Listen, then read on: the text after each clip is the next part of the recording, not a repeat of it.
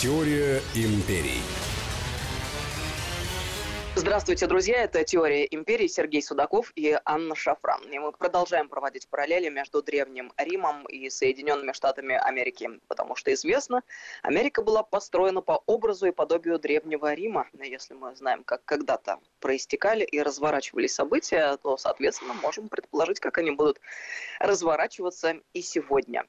А на этот раз мы поговорим о лоббизме. Очень интересный момент, кстати говоря, э, по поводу которого и у нас в стране стоило бы поразмышлять. Соответствующего закона нет до сих пор. Но узнаем, как это было у римлян и как обстоят дела в Америке. Да, совершенно верно. Я полагаю, что э, очень много людей слышали слово лоббизм, очень многие люди э, не крайне негативно почему-то относятся к слову лоббизм, лоббированию. И э, почему-то исключительно слово лоббизм ассоциируется с неким таким силовым воздействием. Когда кто-то кого-то запугивает, кто-то кому-то что-то предлагает, навязывает, и кто-то э, должен против своей воли осуществлять те или иные действия либо деяния. Но на самом деле давайте просто разбираться. Существуют разные типы лоббизма. Существует классический белый лоббизм, это то, что называется законодательный лоббизм. Существует серый лоббизм. Это такой, ну, скажем так, псевдоразрешенный лоббизм. Это когда законодательные инициативы, а, как правило, находят свое стимулирование через а, шантаж, подкуп, через определенные вбросы средств массовой информации, а также через а, те давления, которые можно оказывать на, в кавычках, почти легальных основаниях. Ну и черный лоббизм, это понятно, это когда э, кому-то нужно получить крупный подряд, кому-то нужно будет получить какие-то большие э, основания под приобретение крупных сумм денег, прежде всего от государства. Но это все добивается при помощи шантажа, насилия и угроз, которые иногда заканчиваются смертельным исходом. Это называется черный, самый жесткий лоббизм, который является вне закона. Сегодня мы будем говорить о том лоббизме, который зарождается в Древнем Риме и который постепенно будут переносить и копировать Соединенные Штаты Америки, полагая, что лоббистский инструмент является очень важным инструментом с точки зрения большого парламентаризма. Давайте по порядку. Слово лоббизм у нас всегда ассоциируется исключительно с политическими терминами, но в Древнем Риме, как удивительно, лоббизм начинался с простых вещей. Это был продуктовый лоббизм. Вы знаете, те или иные э, сорта хлеба, пшеницы, которые поставлялись в Рим, они не автоматически закупались Римом. Дело в том, что Рим был очень прихотлив.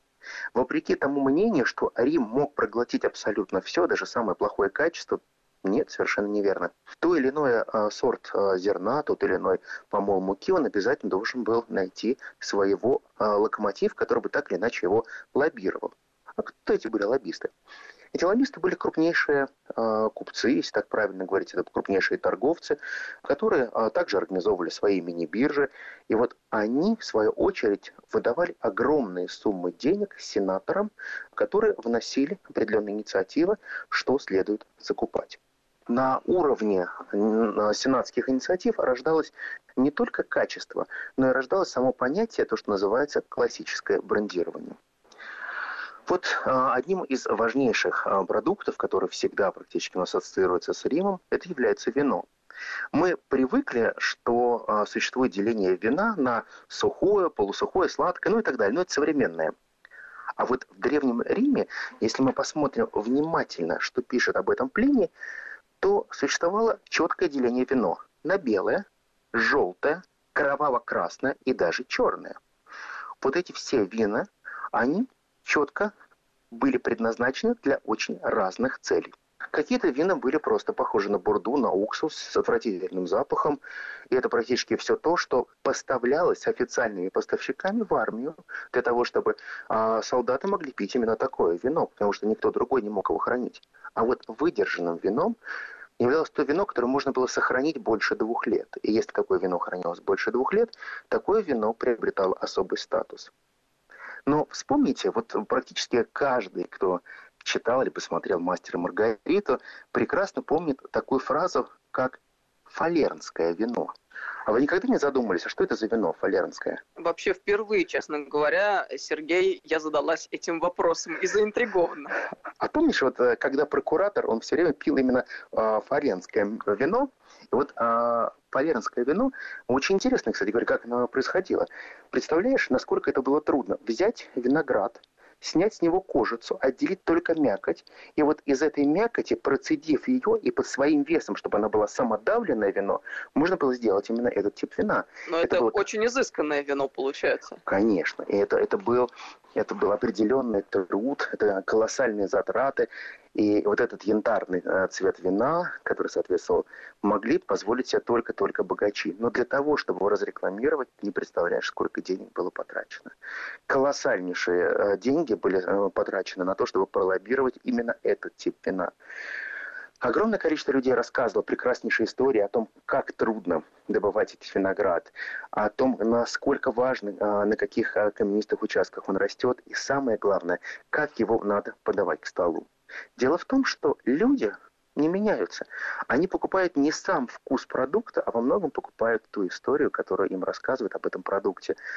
Понимаешь, вот по большому счету, вот если мы с тобой придем в ресторан, нам предложат по бокалу, э, скажем, красного вина, и э, будет очень красиво сомелье рассказывать, что один бокал с правого берега Роны, а второй с левого.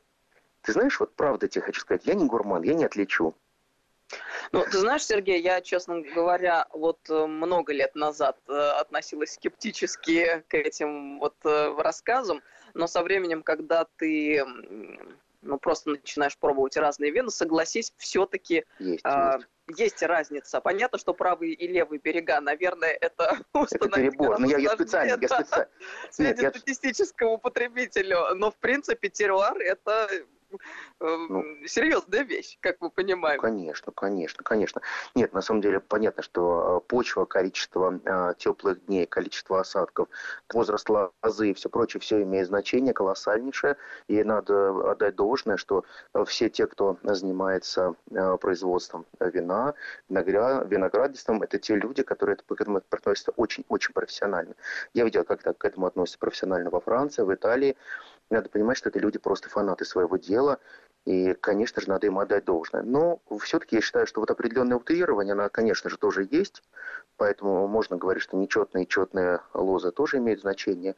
Но вообще мы знаем очень хорошую фразу. Вот знаешь, кстати говоря, фраза «хороший год» тоже пошла из Рима. Нет, я не знала об этом. Вот э, мы же, когда говорим про вино, мы всегда говорим, э, это же вино достаточно молодое, почему оно так стоит дорого? А это очень просто, потому что год хороший. Потому что была сумма положительных температур достаточная, потому что э, было очень много солнечных дней. То есть все было хорошо. Хороший год, хороший урожай. А лоббисты а, заработали колоссальные деньги. Вот сейчас мы смотрим, наверное, с юмором к этому относимся. Какие-то поставки вина, какие-то поставки продовольствия. Если вы задумаетесь, перенесете это в Америку, то вы представьте, сколько зарабатывают компании, которые поставляют продукты в армию. Сколько зарабатывают компании, которые продают обмундирование. Сколько зарабатывают компании, которые поставляют простые а, пакеты для а, сухого пайка. Это миллиарды долларов и десятки миллиардов долларов. Но это лоббирование именно поставщиков продуктов в армию начинается с Древнего Рима. А, древнеримские лоббисты а, работали а, очень четко. Они применяли практически все виды лоббизма, начиная от белого лоббизма, когда сенаторы получали свои ассигнования, до, соответственно, того, как правильно можно было дать взятку, и об этом тоже, конечно же, рассказывать нам Рим. Очень редко, когда деньги переходили из рук в руки, потому что все перемещения денежных средств, они все-таки фиксировались в Риме достаточно четко. Можно смеяться, можно не смеяться, но банковская система, банковская тайна в Риме работала очень неплохо. А вот то, что можно было передать, наследовать, это была земля. Земля не горит. Земля это не дома, ее нельзя разрушить землетрясением. Земля а, то, что не пожирает пожар, а земли позволяли получать стабильный доход от банков. Дело в том, что а, сотни югертов земли, которые можно было передать сенатору за то, что он принимает тот или иной закон в пользу того иного поставщика, говорило о том, что этот сенатор, его дети, они могут существовать достаточно безбедно. И поэтому в какой-то момент Рим даже столкнется с тем, что самые лучшие куски римской земли не будут э, выкуплены на много-много лет вперед. Дело в том, что э, те, кто занимался профессиональным лоббизмом, они брали деньги и тут же эти деньги вкладывали в землю, потому что э, деньги сами по себе могли обесцениться, а земля всегда стоила достаточно дорого. Земля тот продукт, который больше не производит. Вспомните хороший сюжет, когда начинается кампания Мария против германцев. Гай Марий, будучи избранный консулом, он нарушает законодательство, нарушение всех законодательств, получает прошение Сената, когда огромное количество сенаторов под давлением простого народа говорит о том, что Гаймари должен избраться в этапсента, в неприсутствие в Риме. Создали такой образ угрозы для Рима, чтобы разрешили Гаю Марию а, словно как в свое время Рузвельту избираться бесчисленное количество раз, до тех пор, пока угроза не будет снята. Но этому предшествовала определенная работа. Эта работа прежде была связана со средством массовой информации, куда были брошены огромное количество денег Гая Мария. Практически все древние газеты, все так называемые в кавычках таблоиды, стены, на которых писали информацию, они писали о подвигах Гая Мария. Огромное количество мастерских изготавливало статуэтки в виде Гая Мария, и обязательно с образом героя, где он выступал как настоящий самый великий полководец всех времен и народов. Это была массовая кампания, которая проводилась за деньги Гая Мария для того, чтобы создать ему имидж настоящего героя. Огромное количество тарелок, на которых было написано Гай Мари, а, раздавалось а, беднякам а, с горячей едой.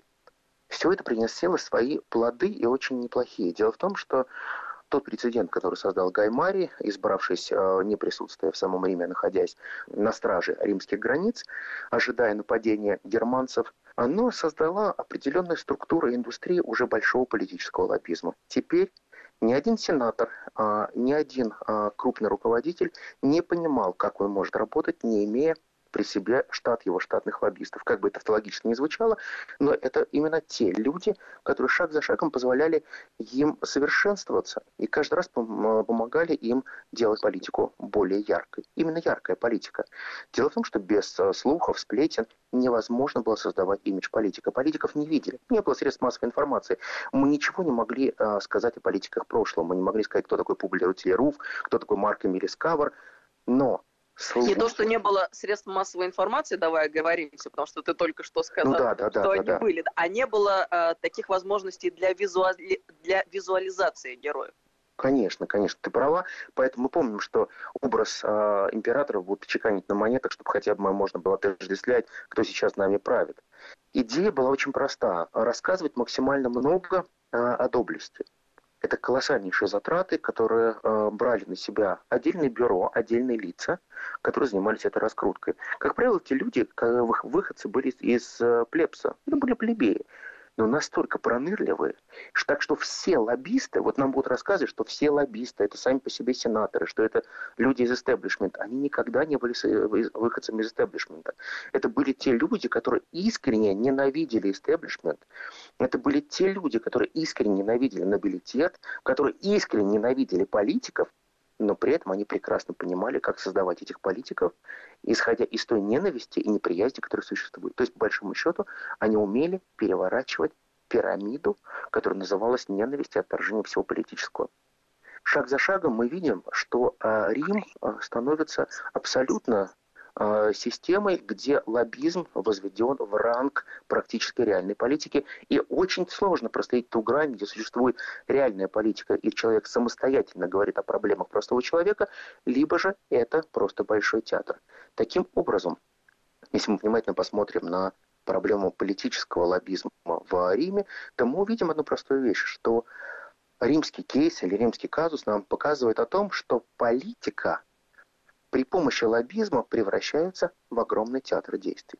Это тот театр действий, который абсолютно а, понятен каждому. Это тот театр действий, а, который а, играет по сегодняшний день. Посмотрите, насколько а, визуализация современной политики сейчас имеет огромное значение для Соединенных Штатов Америки, и вы поймете, насколько важно в римское время было лоббировать и делать так, чтобы обычные граждане получали не просто хлеб и зрелищ, они получали ту политику, которая им была приятна, та политика, в которую они искренне верили.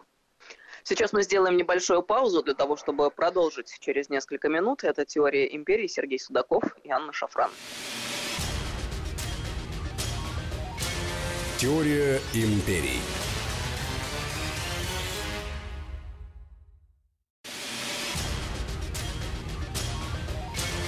Теория империй. Продолжаем разговор. Это «Теория империи». Сергей Судаков и Анна Шафран. Мы говорим сегодня о лоббизме в Древнем Риме и в Америке. Любой лоббизм, так или иначе, он имел своей задачу прежде всего создать тот политический режим, который был наиболее устойчивым, и этот политический э, режим должен был создавать больше богатых людей. И самое главное, что лоббизм как политический инструмент он становится очень ярким и понятным для Соединенных Штатов Америки. Соединенные Штаты Америки, э, начиная со времен э, гражданской войны, начинают активно использовать лоббизм. При этом не надо забывать про то, что именно Соединенные Штаты Америки они создали закон по лоббизму. Это именно тот закон, который позволил формировать целый лоббистский кластер. Потом появятся уже целые лоббистские лицензии, которые нужно будет покупать. Но эти лоббистские лицензии становится делом чести практически всех бывших политиков. Если человек так или иначе раньше был связан с политикой, он знает э, и вращался в высоких кругах, следовательно, он может теперь заниматься уже зарабатыванием денег. Но так ли все просто? На самом деле, вот первое употребление термина лоббизм в Америке появляется в 1820-х годах, когда многие говорят о том, что лоббизм это исключительно ну, некий такой способ ну, принять решение для той или иной компании, для, прежде всего для закупок. Точно такая же система работает, как это было в Риме. Как сделать так, чтобы пролоббировать закупку определенного оружия, как сделать так, чтобы можно было закупать определенные типы топлива, ну и так далее. Но на самом деле постепенно а, становится понятно, что лоббизм становится целой отраслью. Эта целая отрасль, она очень сильно начинает мешать большой общественной деятельности. То есть, по большому счету, понимаете, в чем дело? Если вы являетесь членом парламента в Америке, вы не можете существовать сами по себе. Получается так, что так или иначе институт лоббизма становится настолько сильным, что вы становитесь всегда зависимыми. То есть вы не можете говорить о том, что да, я являюсь политиком, я являюсь независимым политиком. Это невозможно, потому что как только вы попали уже в большой политический жернова, вы так или иначе начинаете взаимодействовать уже с политическими лоббистами, которые являются более зрелыми, более опытными, чем вы, которые, возможно, даже с первых э, ваших знакомств будут с вами общаться как ваши старшие коллеги, хотя коллегами они вашими не являются. Просто они когда-то были в политике, а сейчас они могут правильно вас направить и предложить вам некую сделку, которая вам позволила бы в том числе и зарабатывать. В Америке а, лоббизмом во многом занимаются средства массовой информации. Дело в том, что все то, что есть в средствах массовой информации, то есть в реальной жизни. Если этого нет в СМИ, нет в интернете, значит этого в жизни попросту нет. Если мы посмотрим на далекие времена, то мы помним, что, конечно же, в Риме такие же были связаны с продвижением интереса через средства массовой информации. Но в Америке все было гораздо сложнее. Дело в том, что э, если мы вспомним такую компанию, как Standard Oil, мы вспомним очень хороший лоббистский кейс. Мне кажется, он интересен был. Э, дело в том, что в свое время, когда нужно было понять, а насколько четко могут работать лоббистские инструменты, Standard Oil э, нуждался в крупнейшем поставщике, который закупщики своего топлива. Конечно же, это государство. Государство могло покупать огромное количество топлива для всех своих нужд. Ну как это провести как законодательную инициативу? Как сделать так, чтобы одна компания могла поставлять и стать монополистом практически на всем рынке энергоресурсов? А сделали очень просто. Дело в том, что этот кейс очень часто рассматривают американцы в Америке, а компанию Standard Oil просто поставили в кавычках сняли кавычки. Э, получилось так, что э, когда вносили законодательную инициативу, группа э, из конгрессменов, они очень сильно лоббировали интересы Рокфеллера, и они внесли инициативу, в которой написали, что нужно для государства закупать качественное топливо, но это качественное топливо, то есть они поставили как стандартизированное топливо, то есть standard oil. И получилось так, что некая подмена понятий, она сработала в пользу Рокфеллера. Казалось бы, это ошибка, потом вернулись к ней и говорили, что да, мы пересмотрим, сделаем и так далее. Но изначально было прописано, что государство будет закупать качественные нефтяные продукты. Качественные нефтяные продукты оказались только у одной компании Standard Oil, потому что она была прописана в этом законе. Понятно, что Рокфеллер получил колоссальный рынок сбыта, понятно, что э, Рокфеллер всегда зарабатывал на э, колоссальных нуждах государства, которые он сам же создавал, провоцировал, и его лоббисты так или иначе э, прокладывали для него те тропки, дорожки, которые были ему очень нужны и важны. Получилось так, что Рокфеллер стал не только основателем целой отрасли, но он показал, каким образом можно общаться с государством и каким образом можно добиваться больших преференций от государства. Ведь вспомните простую вещь. Вот мы очень много говорим о том, что Форд создал массовый конвейер и создал массовый автомобиль. Это правда. Скажите, пожалуйста, а вы правда верите, что вот представьте, ну вот сейчас, вот просто гипотетически предположим, что начинается массовое производство самолетов, вот массовые, которые летают не на бензине, а летают на солнечных батареях, например. И к вам приходят и говорят, скажите, пожалуйста, а вы не хотите купить самолет? Из точки А в точку Б можете достаточно быстро перелетать. Все это будет очень комфортно. Первое. У вас нет лицензии. Второе. Вы не умеете водить самолет. Каким образом вы можете себе приобрести то, чем вы не умеете управлять? К тому же нужно а, иметь определенное образование, надо иметь а, хороший багаж знаний для того, чтобы можно было это делать. Понимание, как вы можете это, это делать, это определенная наука. Так вот, про что не рассказывают очень часто. Все, все, хвалят Рокфеллера, все хвалят Рокфеллера за его прекрасную э, нефть, которую можно было заливать теперь в автомобили. Автомобили могли на прекрасном топливе ездить, и все было замечательно. Но почему-то никто не рассказывает, а как в Америке получали права, а каким образом формировался рынок автолюбителей, что человек просто приходил, платил деньги, покупал машину, садился и ехал. Нам рассказывают именно так. Массовый автомобиль, тысячи американцев побежали покупать этот автомобиль у тысячи американцев прав не было, у тысячи американцев не было возможности водить этот автомобиль. Тысячи американцев не понимали, что такое ручное сцепление. И как переключаются скорость, они тоже не представляли. Так вот. Сергей, э... какие интересные ты поднимаешь вопросы. Я вообще никогда об этом не задумывалась. Как это действительно было? Вот а ты представляешь, как? А, а нам же просто рассказывают. Пришел, купил, ну хорошо, ты не умеешь водить, ну приди, купи машину. Придешь, купишь машину. Что, ты на ней сразу поедешь? Ну да, до первого столба, наверное. Дай бог, никого не убьешь. Ты представляешь, что происходило в Америке, когда люди покупали все эти документы и садились в первые машины Форда? Нам об этом не рассказывали никогда. Ну, я сама э, очень часто возвращаюсь э, к мысли о том, э, как появились правила дорожного движения, когда, скажем, мы размышляем о свободе в интернете. То есть логично предположить, что в тот момент, когда автомобили только зарождались, не было правил дорожного движения. Но как только количество аварий начало увеличиваться кратно, сразу пришло осознание наверняка, что нужны правила дорожного движения. Конечно же, конечно же. Но ты представляешь, что заказчиком правил дорожного движения в Америке выступают американские лоббисты от государства, которые начинают душить людей типа Форда и говорят, ребят, а теперь а, понятно, что вы создали систему, когда а, права могут приобрести абсолютно все. Ваши пять а, ребят, которые учат, как правильно ездить на машинах, это тоже неплохо, но теперь надо, чтобы были определенные рамки. И эти рамки начинают создаваться государством уже, и государство тратит колоссальные деньги для того, чтобы донести до граждан, что очень важно иметь социальную ответственность, которая называется правила дорожного движения, когда все друг друга уважают. Но они также не изобрели, на самом деле, велосипед. Многие не знают, а, каково было движение в Древнем Риме, а практика показывает очень простые вещи, что движение э, в Древнем Риме было гораздо более серьезным, а, нежели то движение, которое существовало в э, современном Нью-Йорке. Колоссальные пробки, столкновения, очереди из повозок, абсолютная суета, а плотность населения на квадратный километр, например, в Древнем Риме было в шесть раз более плотно, чем в современном Нью-Йорке. Ну, да ты что, это... Сергей, не может быть. Да, правда. Ну, про это не говорят просто. Просто про это не говорят. А, все время а, считают, что Вечный город, он был похож на захолустье. Нет, он не был захолустьем. Именно там появляются первые многоквартирные дома, именно многоквартирные, многоэтажные дома с хорошей входной группой, с а, охранниками, которые сидят внутри и чужих не пускают туда, пьянчук и все прочее. Это то, что потом будет называться консьерж, как бы так. Но все это происходит достаточно давно. Но мы не изобретаем велосипед. И американцы не изобретали велосипед, когда они устраивали определенные правила дорожного движения.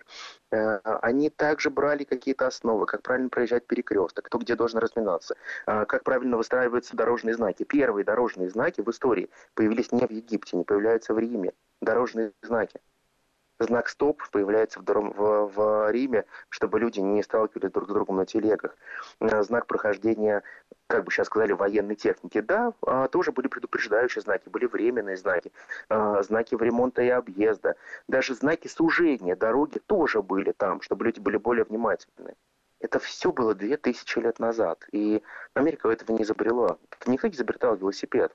Наверное, современная Америка, она не представляет себе жизни без лоббистов. Дело в том, что вот самые крупные лоббистские группы, наверное, все-таки две сейчас в Америке. Наверное, три все-таки, три. Первые, наверное, э, остаются самые серьезные лобби, которые называются военные лобби. Это все те э, товарищи, которые зарабатывают очень сильно на проведениях э, войн, которые ведет Америка с другими государствами. Это все те люди, которые э, используют международную ситуацию для того, чтобы можно было развязать э, войну и чтобы Федеральная резервная система раскошелилась, выделила ассигнования на те войны, которые ведет Америка. Простой подсчет показывает, что с времен начала 2000 года, с правления Буша-младшего по сегодняшний день, Америка потратила примерно ну, 5,7-5,9 триллионов долларов на ведение войн. А вы теперь представьте, что из этих денег 10% ушло лоббистам. Не на войну, а чисто лоббистам. То есть 570 миллиардов вот за эти а, 20 лет получили лоббисты. Согласись, сумма неплохая. Очень неплохая.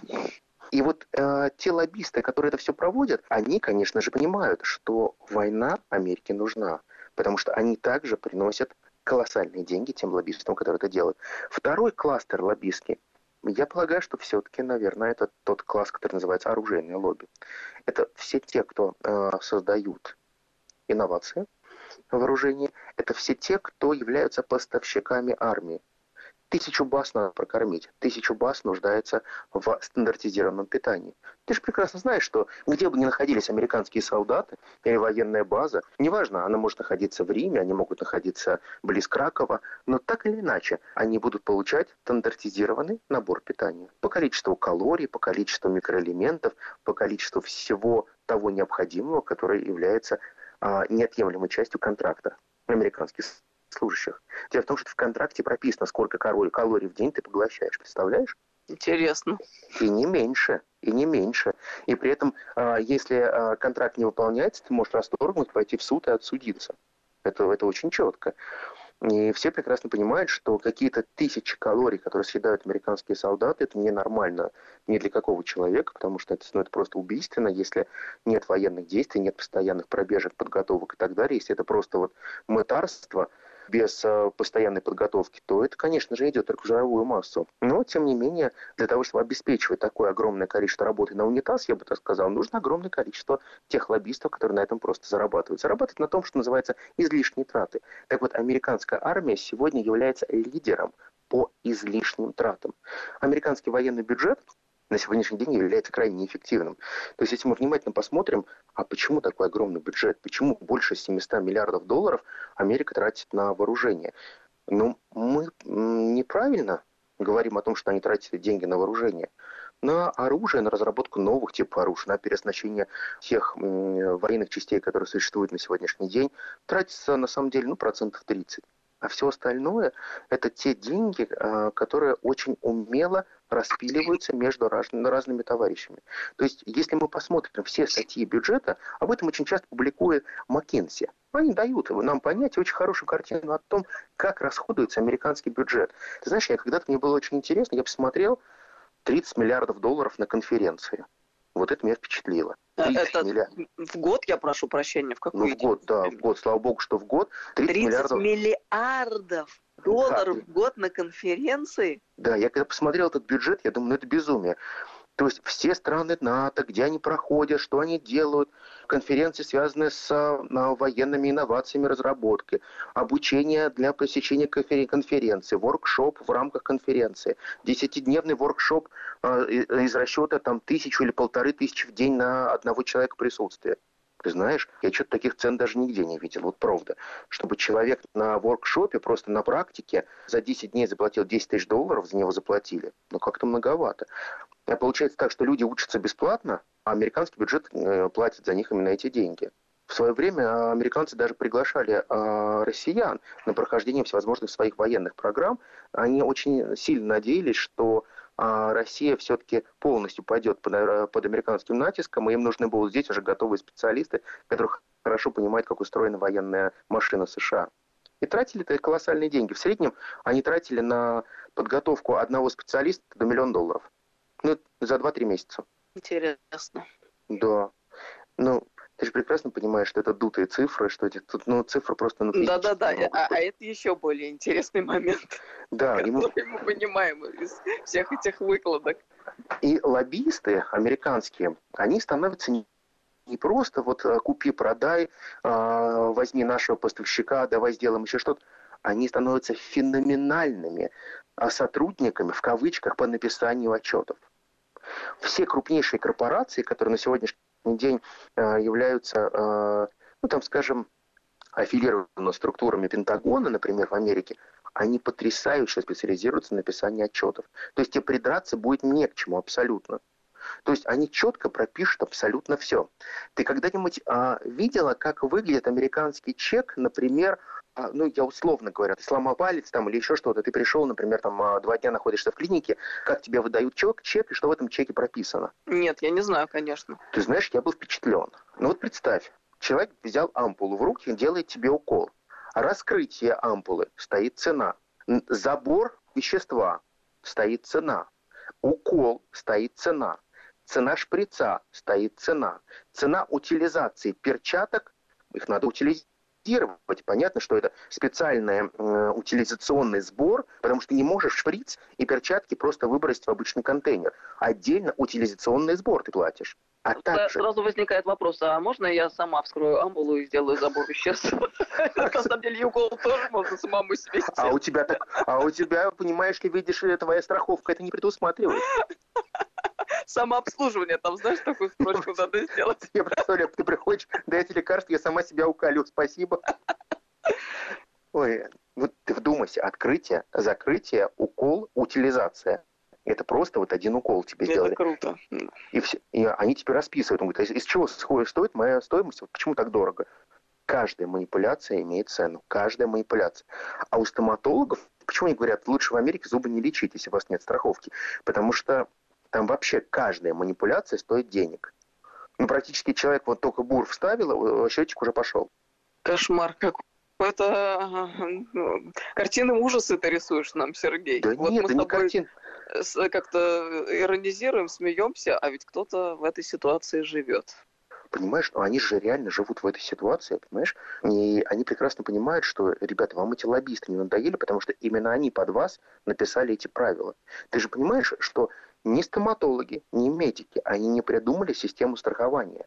Это придумали прежде всего лоббисты под определенные крупнейшие медицинские центры. И это появляется после а, Великой депрессии, когда начинается постепенно восстановление американской экономики, когда Америка входит э, постепенно во Вторую мировую войну, выходит с хорошими деньгами из Второй мировой войны, потому что война очень многое обнулила, а Америка, Америке это позволило э, расправить крылья и стать достаточно серьезной державой. И вот тогда же появляется система, которая полностью отличается от советской системы. Мы говорили о том, что у нас медицина должна быть а, бесплатной, американцы начинают при помощи их лоббистов продавливать совершенно другой тип медицины. И в итоге они пришли к тому, что каждый человек, который страдает и болеет, и дай бог его спасут в Америке, оставшиеся свои дни он будет выплачивать кредиты. Тебе не спишут эти деньги, не спишут, такого нет понятия, понимаешь? Посмотри, а, лечение вот, сегодняшнее, которое проводит Трамп, как он сказал, от 40 до 70 тысяч стоит на одного человека. Да, ты знаешь, э, сразу же вспоминаются вот эти истории, новости, которые из Штатов поступают. Я недавно видела э, видео девушки, ну, американской гражданки, естественно, американка, которая там живет, с рассказом о том, как она э, лечилась э, получив коронавирус э, в клинике, и как выписалась. Она показывала счет. Там счет был, по-моему, где-то на 35 тысяч долларов. Сергей, 35 тысяч долларов. И мы, люди неподготовленные, смотрим и ужасаемся, думаем, как быть, что делать, снимать себя последнее. А для американцев-то, надо понимать, это обычная, видимая ситуация. Просто ясно, что человек будет выплачивать эту сумму энное количество времени, там, может быть, годы это в любом случае это, это годы. Ну, годы в том случае, если у тебя есть зарплата есть чего платить. И если у тебя есть имущество, которое можно арестовать. А по большому счету, ты же знаешь, проблема Америки еще заключается в том, что долговые обязательства могут распространяться не на одно поколение. То есть твой дедушка мог накосячить, а ситуация закончится тем, что твои родители и ты будешь платить за эти грехи. Кошмар. И это является той нормой, которая нас привела к тому, что мы понимаем, что такое лоббизм, мы понимаем, насколько это опасно и насколько важно принимать законы о лоббистской деятельности. И я считаю, что лоббистская деятельность должна быть очень жестко регламентирована. И проводя параллель с не только Древним Римом Америкой, а с Россией, я считаю, что нам очень-очень нужен весомый, жесткий, четкий закон о любой лоббистской деятельности. Солидарно. Уже много лет об этом говорим, но боссы ныне там. Ну, посмотрим, как будет развиваться ситуация. Проблем у нас много. Дай бог все-таки мы выйдем на какую-то более-менее адекватную траекторию. Сейчас бы самоизоляцию пережить. Пережи. Я думаю, переживем однозначно. Все будет хорошо, потому что э, по-другому быть не может. И если кто у нас является заболевшим, то им хочется пожелать только одно – здоровья и жизненных сил. Солидарно, Сергей. Друзья, будьте здоровы и берегите себя. Всем всего самого доброго. Это «Теория империи». Сергей Судаков, Анна Шафран. Мы продолжим наши беседы ровно через неделю в это же время, в этом же месте. Всего до доброго. Новых, до новых встреч. Всего хорошего. Спасибо. Теория империй.